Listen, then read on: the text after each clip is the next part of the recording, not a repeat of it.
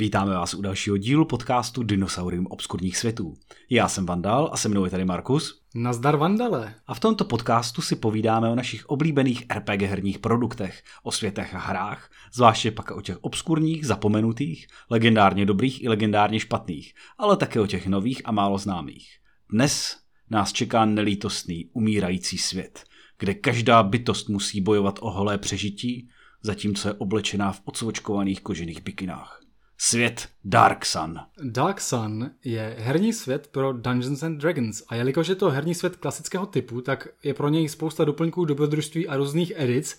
Proto hned na začátku musím říct, že my se podíváme úplně na tu první věc, která kdy pro Dark Sun vyšla a je to ta úplně první krabice. Dark Sun Boxed Set – je úplně první základní krabice pro hraní v nelítostném pouštním světě Dark Sunu. Vyšla v roce 1991, vydalo ji nakladatelství TSR a jejími autory jsou Timothy B. Brown a Troy Denning. V krabici najdete tři základní věci. Tou první je zhruba 100-stránková příručka The Wanderer's Journal, která představuje svět slovy jeho obyvatele, jako kdyby v ich formě, jako kdyby to byl cestopis.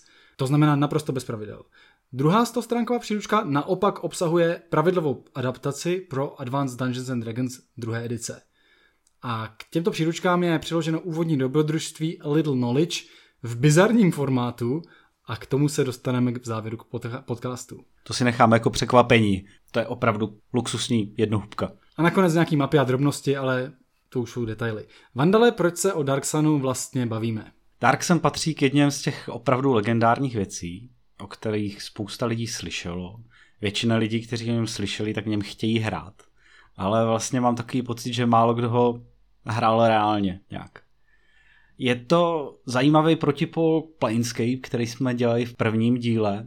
Vychází v podobné době a má, řekněme tomu, příbuzné designové cíle. A je to ukázka vlastně naprosto skvělá invence a originality, Eh, která ale byla trošičku jakoby utopená tím zpracováním a tím, že až možná až moc reflektovalo herní, herní trendy té doby.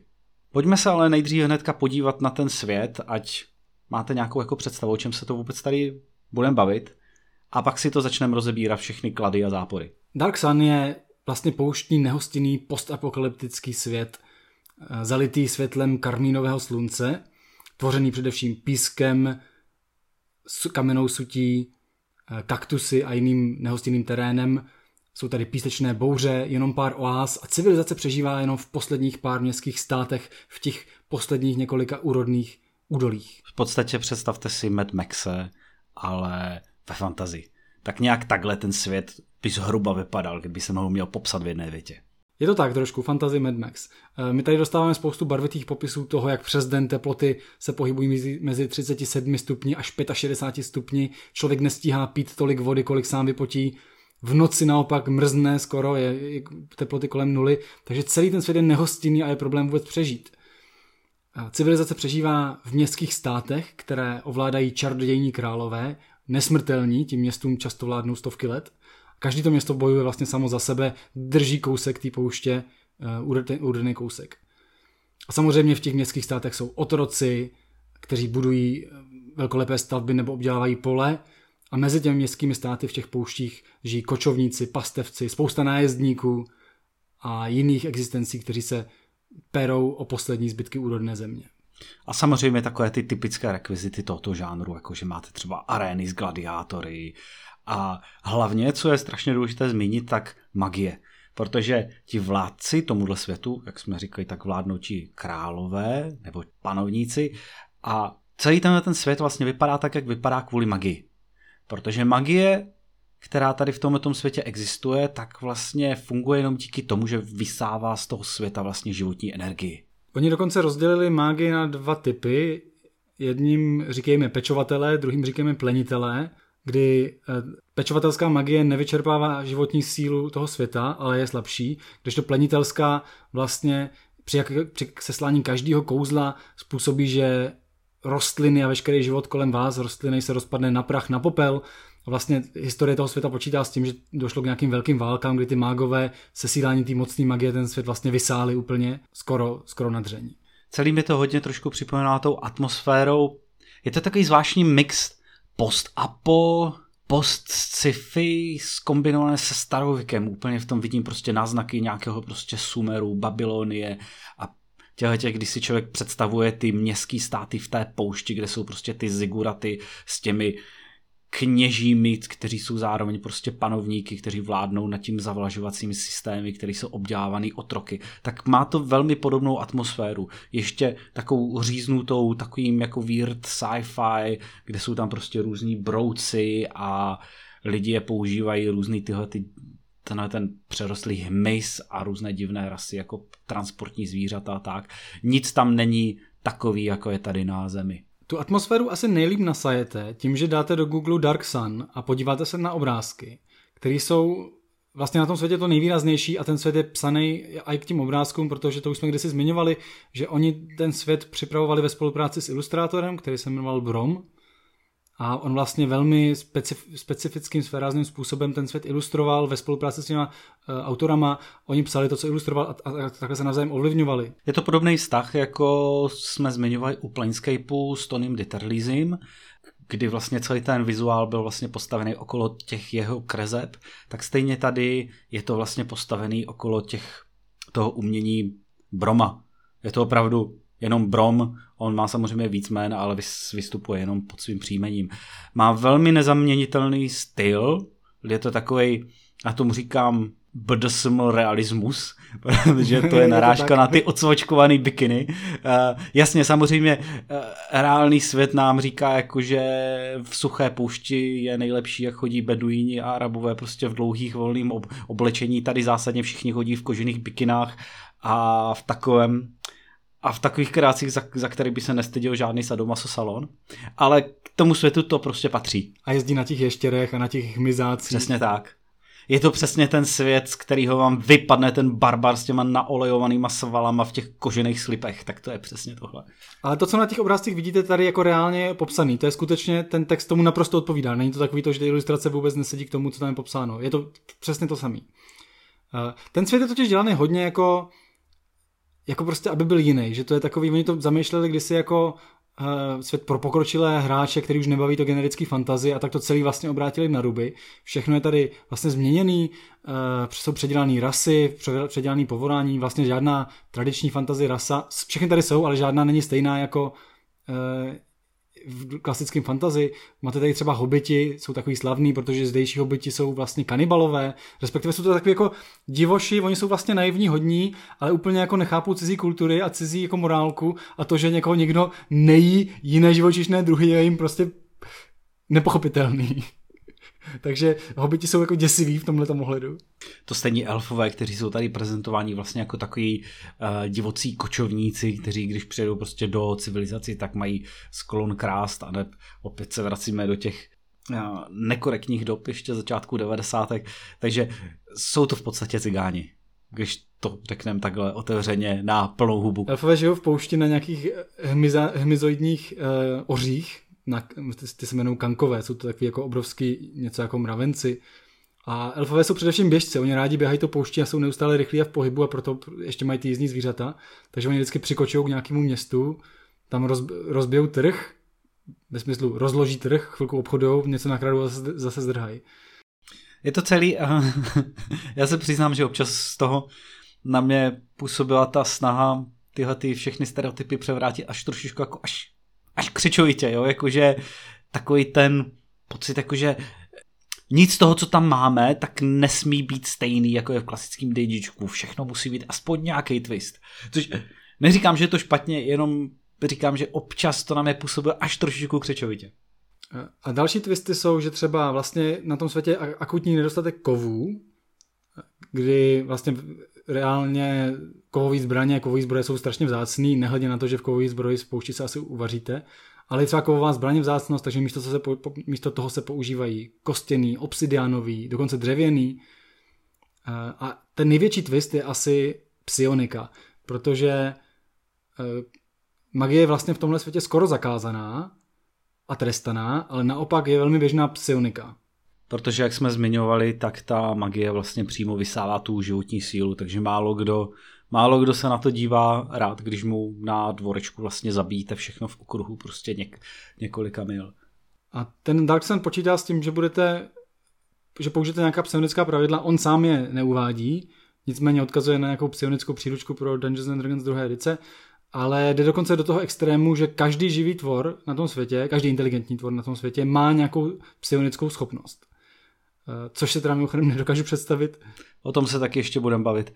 Já bych se ještě, pojďme se ještě chvilku bavit o tom vzhledu toho světa, o té geografii. Že jo, jsou tam pouště a není to, není to celý, že jo, jenom prostě jenom jedna velká písečná prostě poušť. Jsou tam i jiné prostě oblasti, které jsou zpracované podle mě relativně dost zajímavě a dost nápaditě.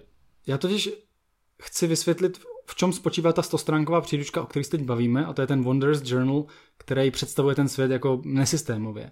On je teoreticky psaným nějakým poutníkem, který ten svět procestoval, ale reálně to takový jako uh, Lonely Planet průvodce světem, kde on má kapitolky jako jak žijí kočovníci, uh, co potkáte v poušti, co potkáte v horách a takhle. A má takový obecný kapitolky na téma uh, život v tomhle světě, jak to funguje. Co v té příručce jako podivu není, jsou geografické popisy jednotlivých míst. Těch je tam asi 10 stránek ze 100, je strašně málo. Ta příručka ve skutečnosti vůbec není jako geograficky zeměpisně popisná. Jo? Je to spíš jenom takový jako obecný ladění toho, jak ten svět funguje. Eh, pojďme si, Vandale, každý zmínit nějaké věci, co nám na tom, na, na tom zaujaly. Spíš tak jako pro nasátí atmosféry a nasátí těch prvků, co se nám tam líbily. Začni ty, když se bavíme tou pouští, protože já mám potom ještě jednu věc, kterou bych chtěl zmínit. Dobře. Mně se líbí, ten svět je taková vlastně, nebo ta oblast, kterou to popisuje, je taková jako kdyby mísa ohraničená horama po všech stranách a uprostřed se nachází takzvané moře prachu, v té nej, vlastně nejnižší v té nejnižší poloze, kde by normálně bylo moře, je moře prachu, což je vlastně jemňoučkej písečný prach nebo silt, který tam za tisíce let navál vítr. A to moře se chová jako reálný moře kdy, kdy pokud do toho prachu vkročíte, tak se do něj zaboříte a utopíte se, jsou to vlastně tekutý písky a civilizace vlastně existuje jenom mezi horama a tím mořem do kruhu. E, tím mořem se nedá cestovat, nedá se jim plout, všechno se tam potápí. Kromě toho, že tam žijou obři, protože obři jsou tak velcí, že vlastně došlapnou na dno do míst, kde už je ten prach tak, tak ušlapaný, že oni se tím mořem dokážou brodit po, po prsa a na ostrovech v tom moři žijí buď ptáci, anebo létavci, anebo právě že obři, který tam chovají nějaký zvířátka a pořádají z toho nájezdy na okolní města a vesnice a jsou vlastně nedostižitelní, protože lidi za nima do toho moře nemůžou.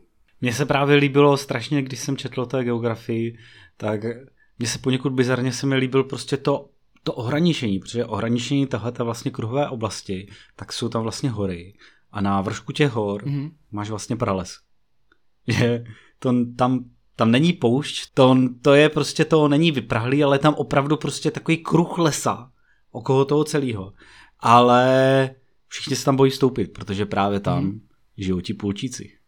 Takže tam žijou prostě ty kani, kanibalský prostě kmeny a ztrácejí se tam prostě celý armády, který se snaží prostě projít, jo. Takže, a je to jako, tak jako pěkně popsaný, jo, jak jsou tam třeba občas prostě, že se tam dají najít prostě nějaký opuštěný údolíčka, který jsou hodně cený prostě pro ty obchodníky, tak tam jsou prostě postavený nějaký prostě malý pevnůstky, kde se ti obchodníci snaží prostě přežít a pak jsou tam prostě různě zmíněný jak se tam vůbec chovat v tom a proč tam nezůstávat prostě dlouho na jednom místě, jak vás ti půlčíci budou prostě pronásledovat. Dokonce je tam poznámka, jak řešit to, že eh, když ve vaší partě bude nějaká postava půlčík, jo, že ostatní půlčíci sice ty ostatní postavy zajmou a sežerou, ale toho půlčíka budou považovat za nějakého svého prostě ztraceného bratra, který byl zotročen těmi zlými jinými rasami. A pokud je bude přesvědčovat, že ne, že to jsou vlastně jeho kamarádi, tak oni na to nebudou brát ohled, protože si řeknou, no ten určitě musí být pod vlivem nějakého psychického kouzla. Takže mu sežerou jeho kamarády a mu dají zásoby na cestu a, a pošlou ho někam hledat svoje štěstí dál. Tak to se mi fakt líbilo tahle ta poznámka. Hobiti jsou největší zlo. I mimochodem další rasy, co tady jsou, jsou půlobři, to jsou taky hlatelná rasa, pak, je, pak jsou tady nějací mulové? Mulové, mulové, což jsou vlastně, to jsou vlastně míšenci, míšenci lidí a trpaslíků. Je to vtipný, jako že se jim říká mulové, já nevím, jestli to má nějakou narážku na muly, protože stejně jako muly, tak jsou, tak jsou v reálu, jakož to míšenci, tak jsou neplodní, nemůžou se dál dál vlastně roz, rozmnožovat a jsou vlastně pěstování víceméně s jediným účelem, aby pak bojovali v těch arénách, protože jsou velmi silní a odolní. To je pravda. A další rasa, a to je taková hodně výrazně Darksanovská, eh, je Thrikín. Thrikíni jsou vlastně humanoidní kudle, kudlanky, hymizáci. Ona tahle ta rasa byla fakt jako ve skutečnosti jedna z takových hodně populárních a dědictví Dark Sun už je postupně rozšířili i do jiných světů, takže mám pocit, že v páté edici se dá najít Monster Manual eh, v bestiáři normálně, takže potom, ale její původ právě leží tady v Dark Sunu. Tady se objevila poprvé. Frikyni jsou popsaní jako válečníci, respektive lovci neustálí. Oni nikdy nespí, tím, že jsou to hmyzáci. Eh, nepotřebují, vlastně se neunavují a neustále jsou na lovu. Jsou to vlastně takový největší postrach těch pouští.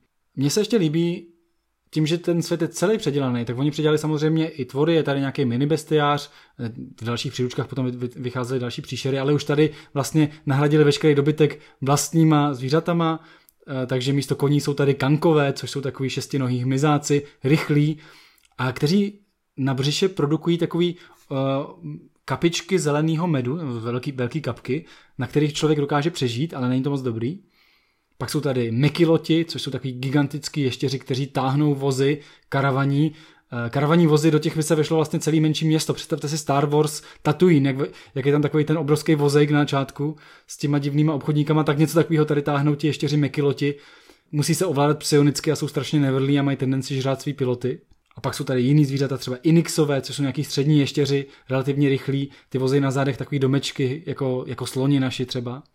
Ale líbí se mi, že mají skutečně jako zpracovanou důsledně a i tu ekologii, že vlastně se to celý proměnilo ten svět. Pokud to vypadá, že teď mluvíme hodně obecně, tak je to proto, že tahle příručka je skutečně obecná, představuje ten svět v takovýchhle hrubých rysech, a představuje jeho principy, kultury a pravidla fungování. Samotných geografických popisů je tam asi jenom 15 stránek, jak jsem zmiňoval, a jsou to spíš takové jako navnadění. Nicméně samozřejmě pro tu krabici potom vycházely další příručky, které už dál představovaly jednotlivé oblasti ve větších detailech.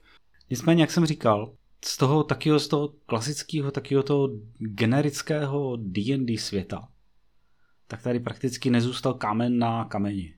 Myslím, že je dobrý na chvilku se tady jako zastavit u tohohle a připomenout si vlastně dobu, v které to jako vzniklo a proč to vlastně vůbec jako vznikalo. Protože ten historický kontext podle mě hodně, hodně osvětlí spoustu z těch věcí, které tady jsou, tak jak jsou a i osvětlí podle mě různý designové volby, které udělají třeba co se týče pravidel a celkového tohohle ladění, o kterých se teďka budeme bavit. Musíme si uvědomit, že tohoto vychází v roce 1991. Mm-hmm. Což znamená, jsme někdy na začátku 90. a v os... druhá polovina 80. let pro, pro D&D je takový zvláštní období. Ono to není jenom pro D&D, ale je to vlastně pro celý svět RPGček, který se hodně jako mění a i to D&D jde s dobou a to, co budeš teď říkat, si myslím, že popisuje celý svět RPGček. Uh, druhá polovina 80. let je doba, kdy se spousta věcí pro D&D a i RPGčka procházejí překotným vývojem.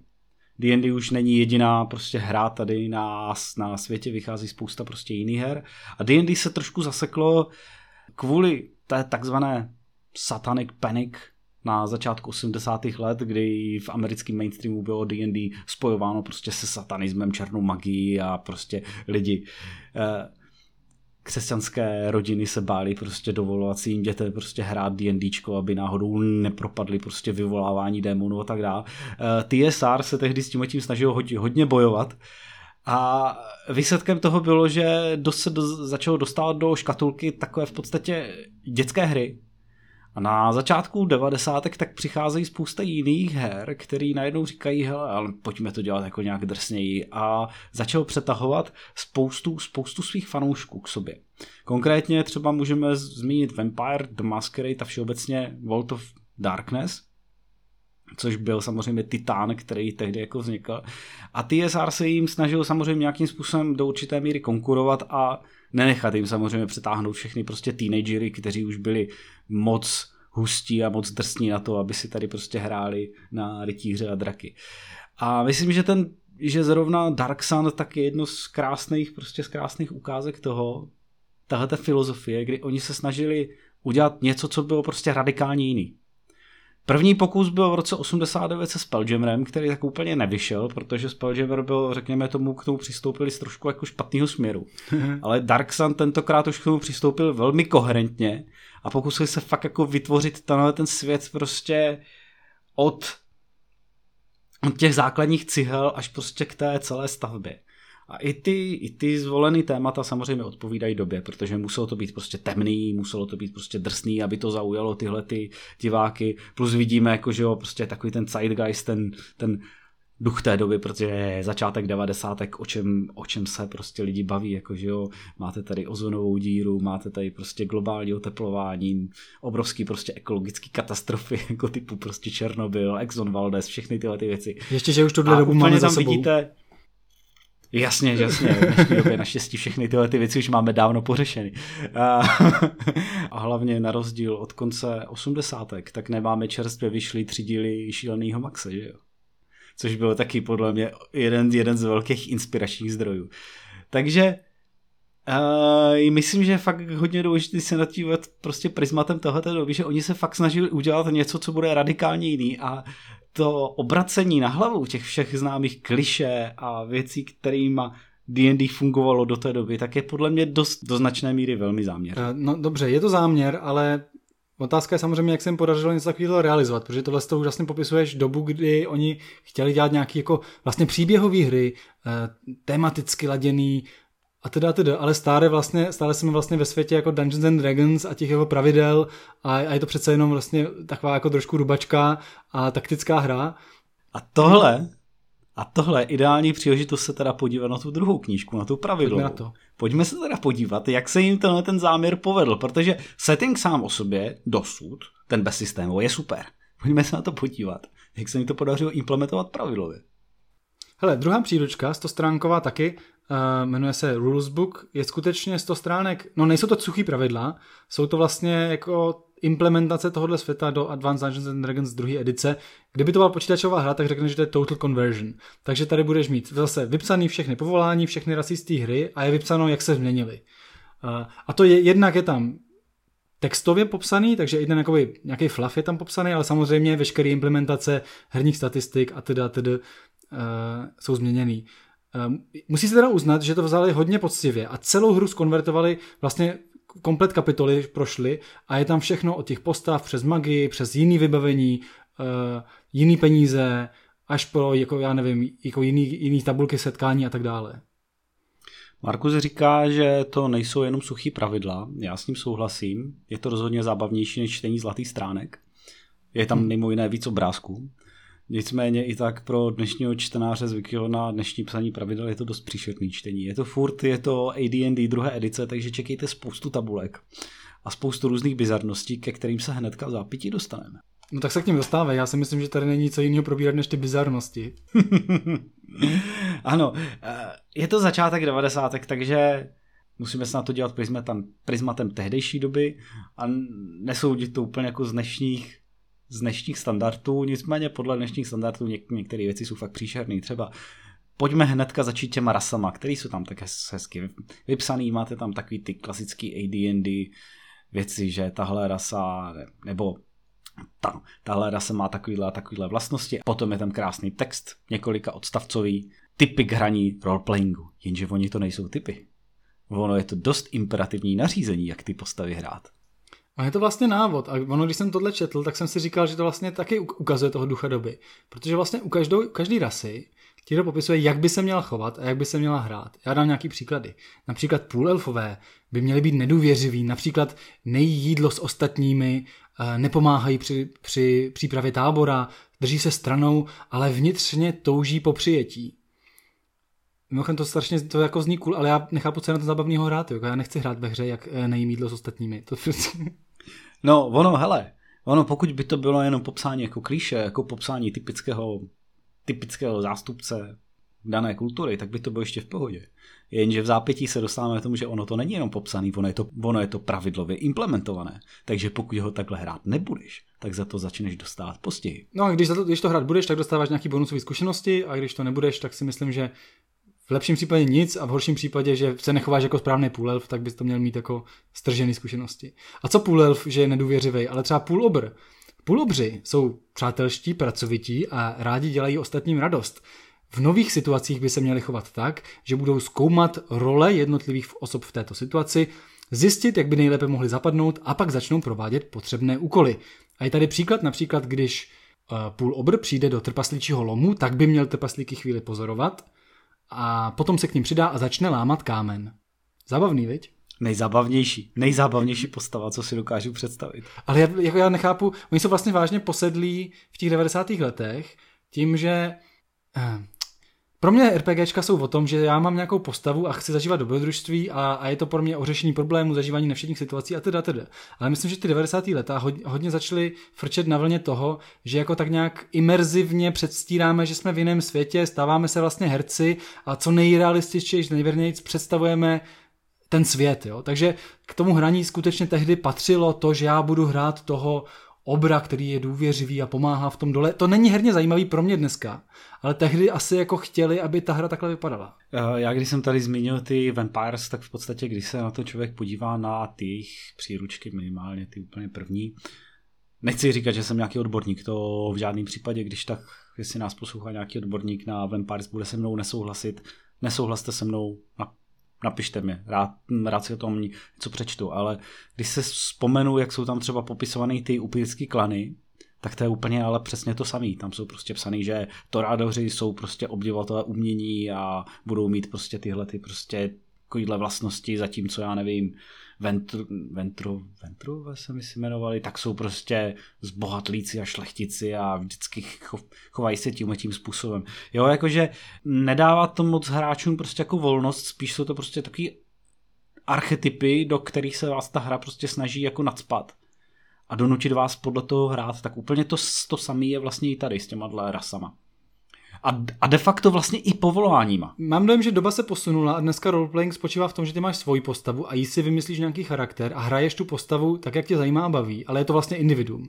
Když to tehdy v těch 90. se tak nějak jako předepisovali, jako kdyby scénáře, jako kdyby skripty toho, jak bys správně měl roleplayovat. A pak se to ještě posuzovalo v tom horším případě se samozřejmě posuzuje tím, že za to jsi odměněný nebo trestaný, na, dobře plníš svoji roli. Ono by to v principu nebylo jako problém, kdyby se rovnou prostě řeklo, jako že, já nevím, myslím, že Dungeon World to má opět, eh, nejsem odborník, že nehraješ mága, ale hraješ, jak je v angličtině prostě the mage, že hraješ toho jednoho konkrétního. Jo?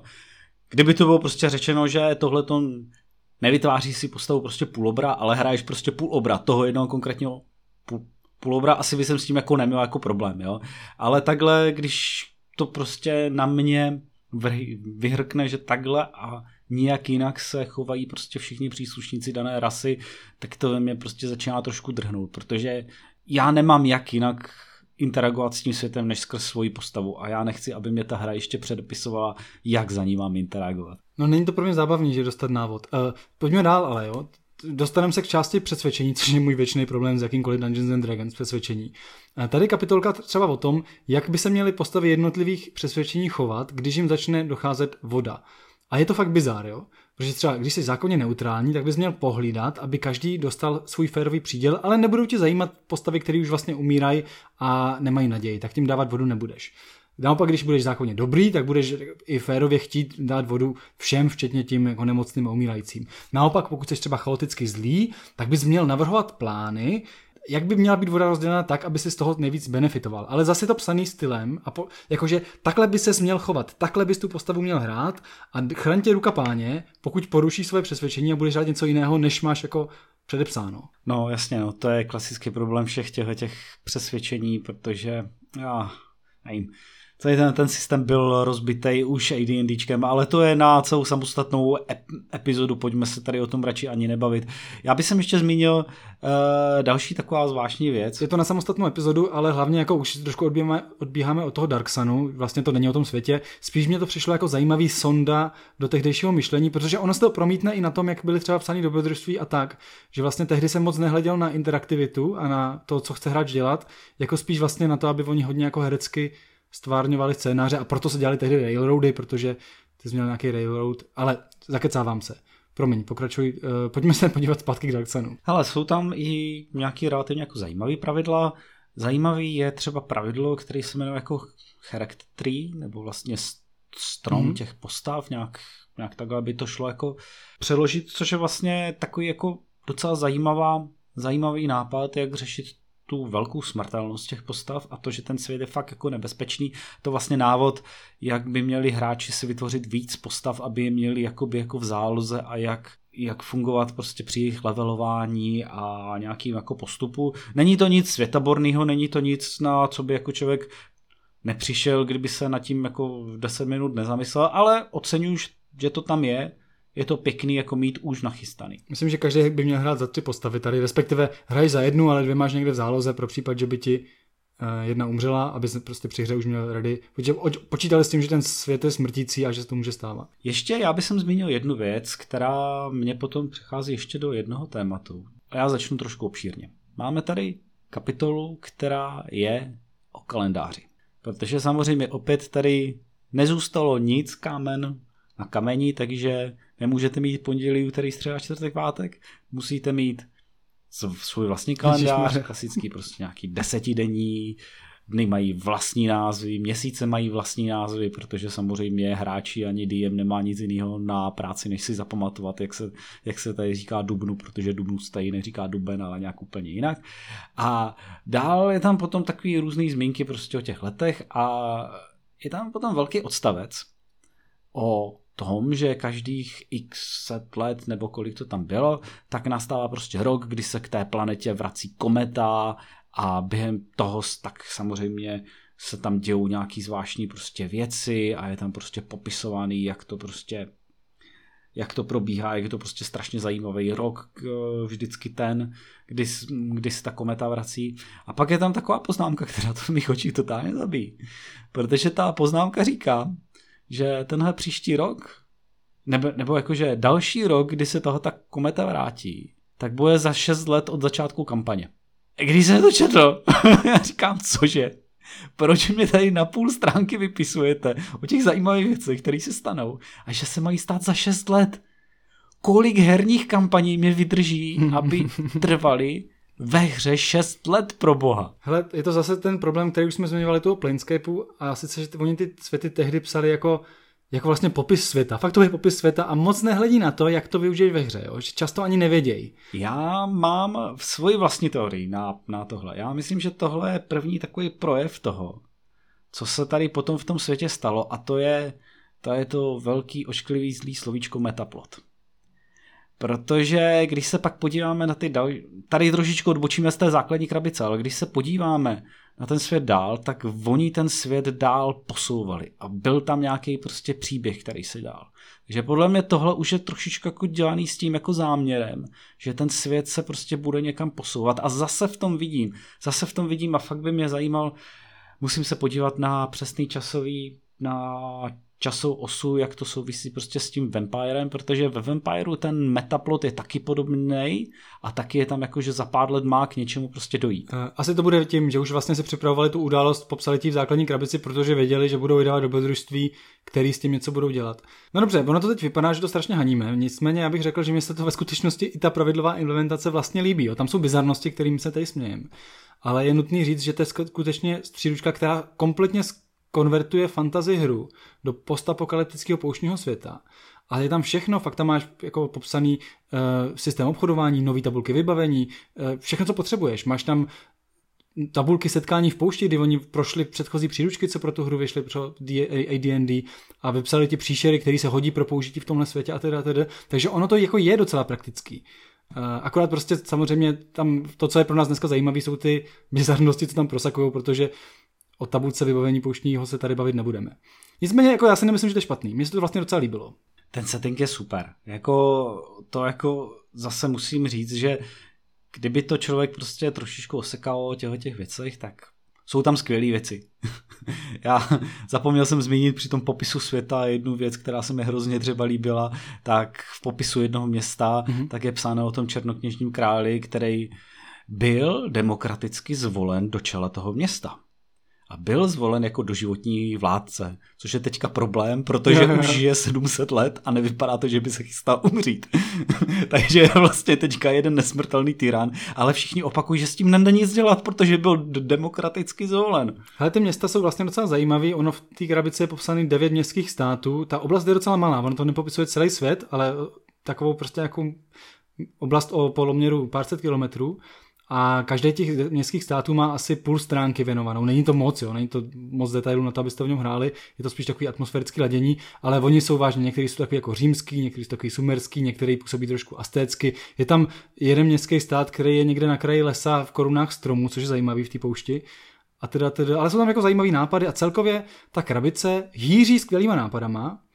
Je to samozřejmě implementovaný do AD&D druhé edice, a navzdory tím bizarnostem si myslím, že tam je fakt jako spousta jako cených herních materiálů, nebo spíš inspirace. Inspirace je asi lepší, protože ono, jako tak, abys to vzal a hrál, to nemůžeš. Tam je spousta práce ještě a vymýšlení zápletek a teda, teda.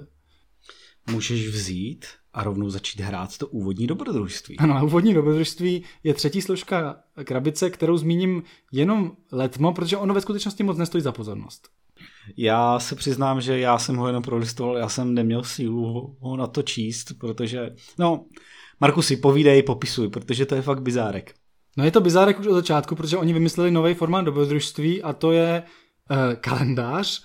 Představte si takový ten stolní kalendář, co se dává na stůl, stojací. Takový ten, jak má tu kroužkovou vazbu a vy protáčíte ty listy na druhou stranu. Tak takovýhle Takovýhle formát má to dobrodružství. Jsou to dvě knížečky. Každá má 12 listů, což znamená 24 stránek, když to otáčíte. Jednu dostanou hráči a jednou má pán jeskyně. A teď, Pán jeskyně nalistuje scéna 1. Řekne hráčům, nalistujte scéna 1.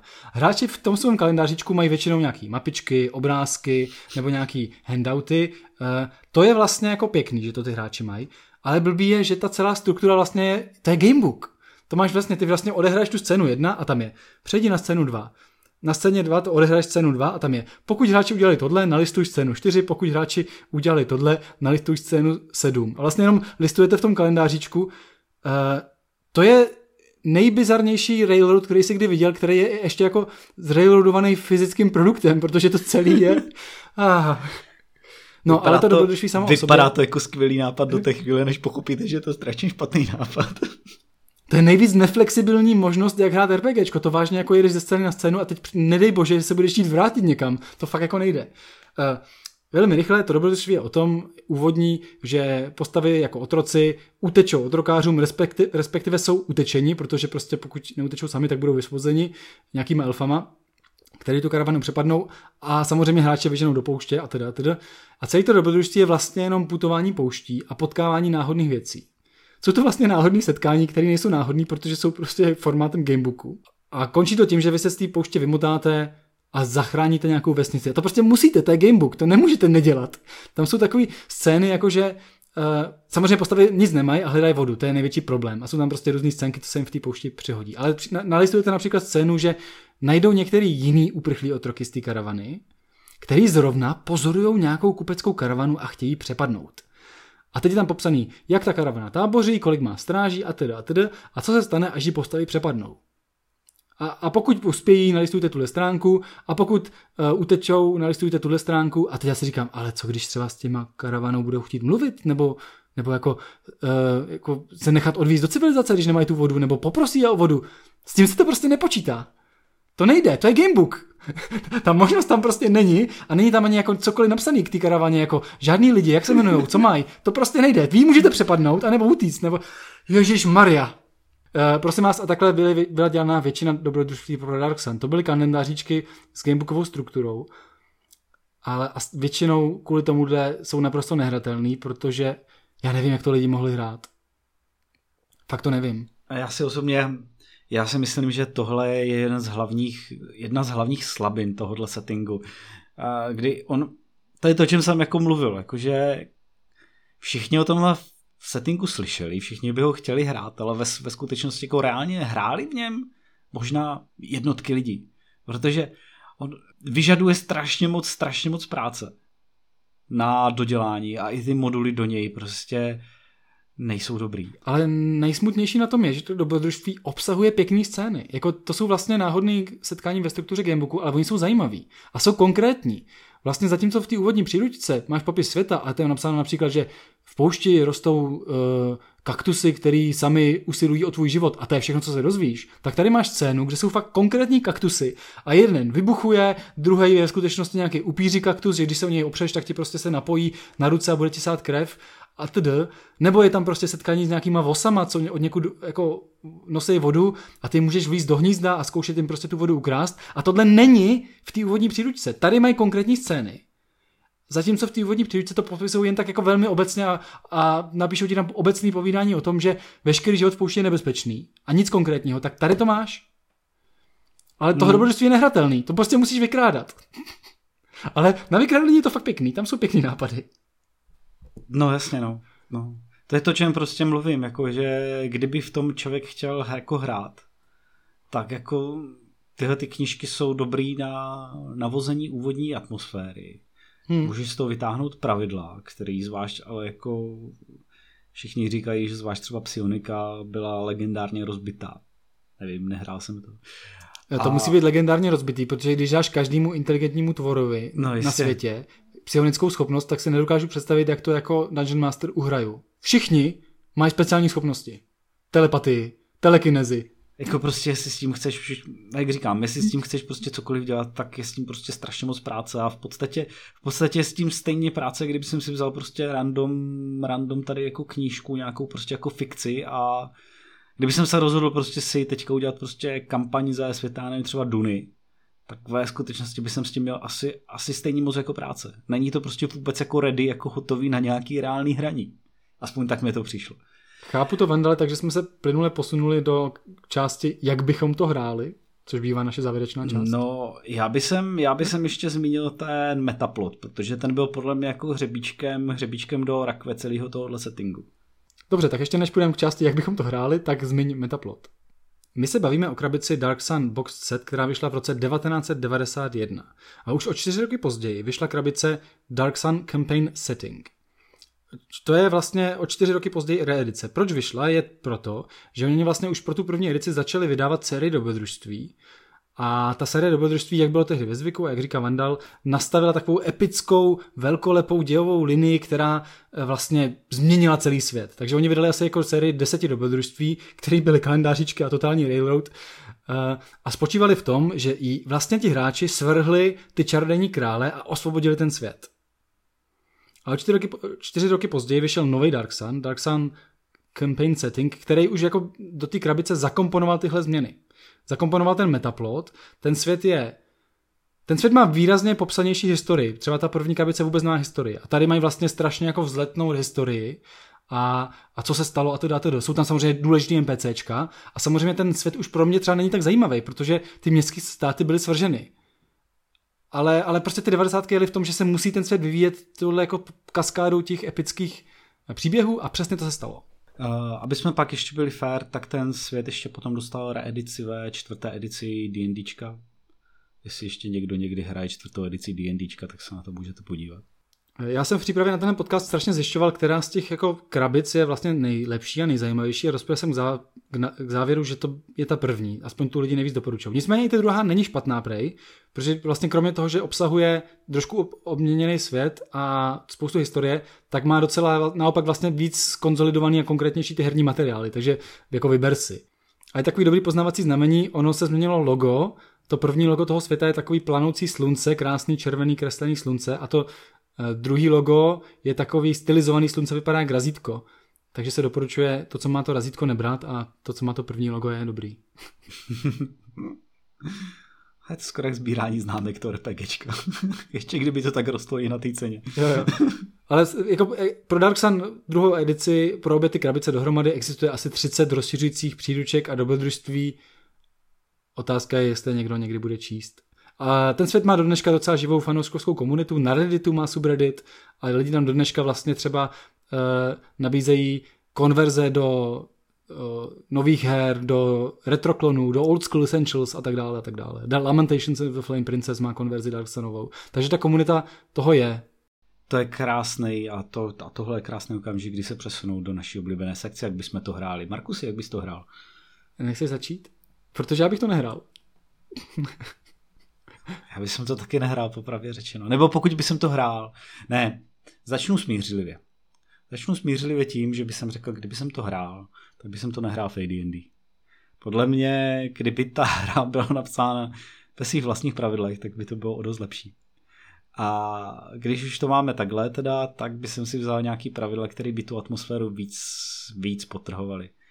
Já myslím, že a, a je to jedno, ať už by to byl prostě nějaký D&D klon, nějaký prostě uspůsobený tomu, ať už prostě DCC, Dungeon Crawl Classics, nebo klidně ty Lamentations of the Flame Princess, ale klidně by jsem se nebral, uh, nebránil úplně prostě konverzi do úplně jiného systému. Věřím tomu, že už to určitě někdo udělal, třeba nějaká hra běžící na bázi Apocalypse Worldu, určitě by to podle mě bylo výrazně lepší, než to hrát v D&D.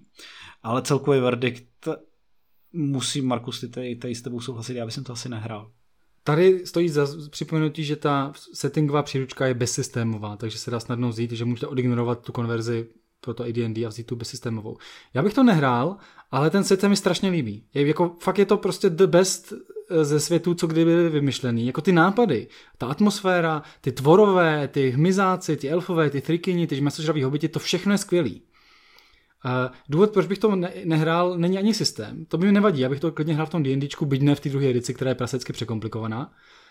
Ale problém můj je s tím, že já bych tohle chtěl hrát jako survival, cestování, protože k tomu se ten svět nabízí. Nabízí se k tomu, aby si jako cestoval po ty poušti, potkával ty domorodý kmeny, utíkal před těma nájezdníkama, objevoval trosky měst, to jsme neřekli, tady je spousta jako starých rozvalin po dávných civilizacích a hrál to jako takový průzkumný sandbox, ale ta příručka tomu absolutně není uspůsobená. Ona je strašně vágní, strašně obecná.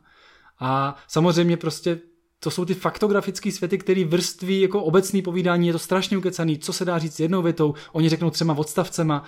A, a konkrétních hratelných materiálů, co bych já potřeboval? Já bych třeba potřeboval popisy vesniček, popisy lokací, popisy trosek, eh, tabulky náhodných předmětů a takovéhle věci, které se tehdy nedělaly. Oni ty světy prostě popisovali faktograficky a tohle prostě nikde neexistuje. Já bych sem, já bych sem ještě trošku elaboroval nad tím, proč já bych to nehrál, já zase. A to je to, že v dnešní době existuje spousta věcí, hmm. která hmm. dělá podobný, podobnou atmosféru, podobný styl a dělá je líp. Aspoň z mýho pohledu.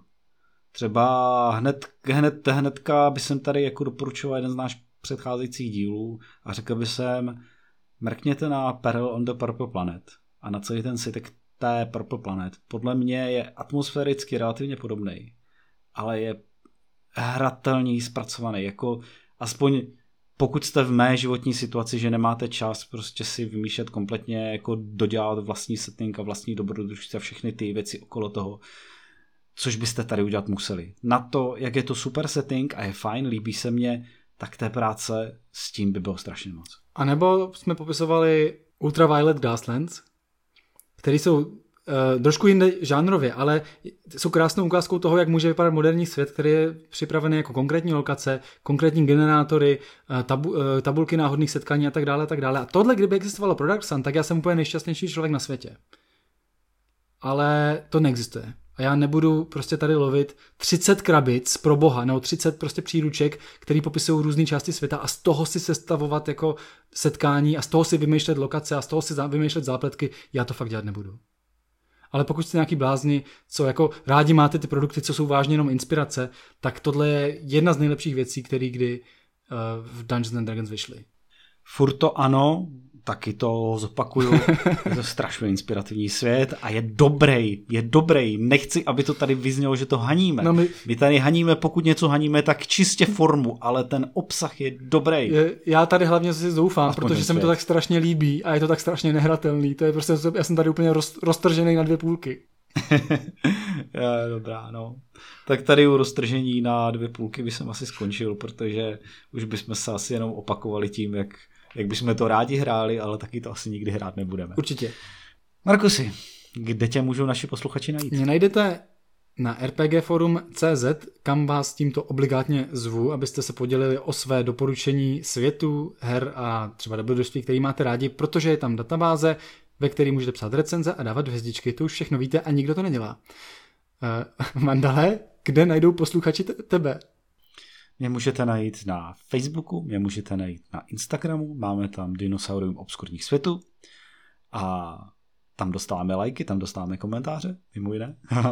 Takže děkuji každému, kdo nás olajkuje, ještě víc děkuji každému, kdo nám dá komentář, ceníme si všeho, všech poznámek a tímhle by jsem to asi už opravdu uzavřel. Takže loučí se s váma Vandal. A loučí se s váma Markus. Čau čau. Ahoj.